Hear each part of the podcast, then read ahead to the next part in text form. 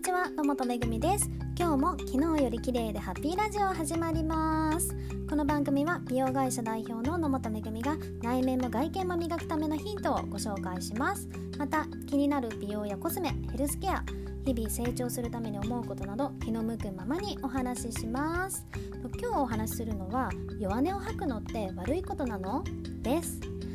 YouTube とか SNS とかで愚痴や弱音を吐くことをスピリチュアル的に波動が低いとかネガティブだから良くないしそういうことを言う人とは関わらない方がいいよって言ってる話を見たり聞いたりしたことってありませんか？私は結構あるんですよね。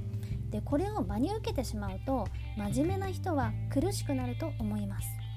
確かにこの話は一理あって努力も何もしないであまりにもね文句とか弱音とかばっかり言ってたりその場にいない人の悪口や噂話を言ったりしているのって、まあね、誰しも聞いていい気分はしないですし嫌だと思うんですけれども努力したり一生懸命生きてるのに弱音が吐けない人生って苦しくないですか？って思うんですよ。で人間いつもポジティブでいられるわけではないですし例えば本当に自分が辛いとか苦しいって思ってるのに自分がそんなところを周りに見せたら嫌われるんじゃないか。迷惑をかけるんじゃないかと思って自分の気持ちを押し殺したら自分の心ってどんどん死んでいってしまうと私は思っています。なので自分の家族や友達が弱音を吐いたり愚痴ってたら私は聞きますし励ましますしそういう弱ってる友達に対して波動が低いとか運気が落ちるとか言って縁を切ったりすることはないですね。弱さを見せられるのも私は強さだと思ってるんですね。助けを求められる強さです。で人生いいことばかりじゃないので苦しい時に苦しいって言えてお互い励ましたり励まされたりしてそれが本当にいい人間関係じゃないかなと私は思っています。むしろね逆にそういうところを一切見せない人の方が怖いというか自分って信用されてないのかなって思ったりもしますし自分にすごく厳しい人だから他人にも厳しいんじゃないかなって思ってしまいますね。で私は自分には強いところもありますけど弱い部分もあることを理解しているので周りにいる人の弱い部分も温かい気持ちで見ています。なので友達が SNS とかで弱音吐いてたらもうすぐコメントしますし直接ねメッセージを送ったりもします。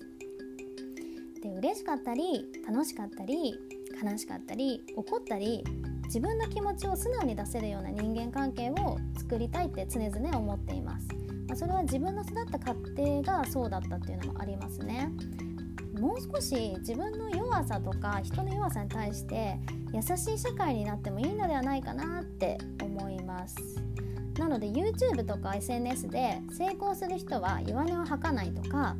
常に感謝の気持ちを持っているっていうのを見たり聞いたりして真に受けてああ自分も常に弱音を吐いちゃいけないし感謝の気持ちを持たなきゃいけないんだなって思う必要は一切ないと思います。むしろねそんなことだけで成功できたら簡単なんですよ、ね、いろいろな努力があってさらにそういうところもあった人たちが成功しているのが多いというだけでそれだけで成功できるわけではないですし幸せになれるわけでもないですし私はね逆に人の弱さを受け入れないでバッサバッサ縁を切ってる人の方がたとえね今成功していてもゆくゆく苦しくなっていくんじゃないかなって思っています。実際に私の周りにいる長く成功してる経営者ってめちゃくちゃ優しいんですよ。人に全く厳しくないですね。もうね私が落ち込んでたりしても何回もね励ましてもらってますし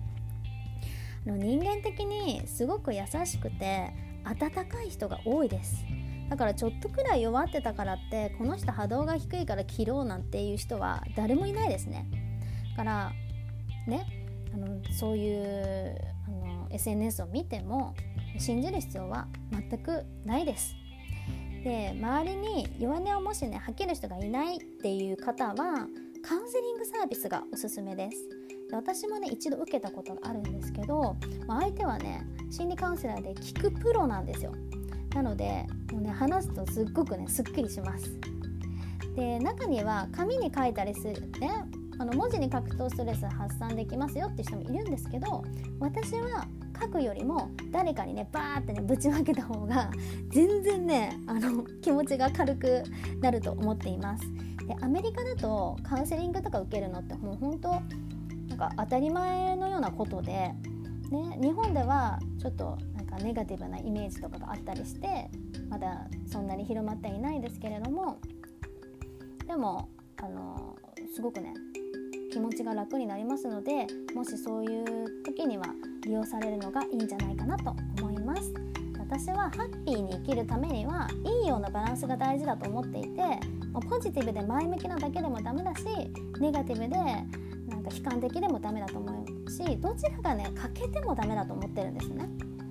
だからあの決してねその弱音が悪いとか悪とかね波動が低いとかね打つとかねなんかそういうのでは私ないって思っています。だからねあのそういう風な気持ちを持った時もあんまり追い詰めず気にせず、ね、これが当たり前なんだって思っていただければいいんじゃないかなと思います。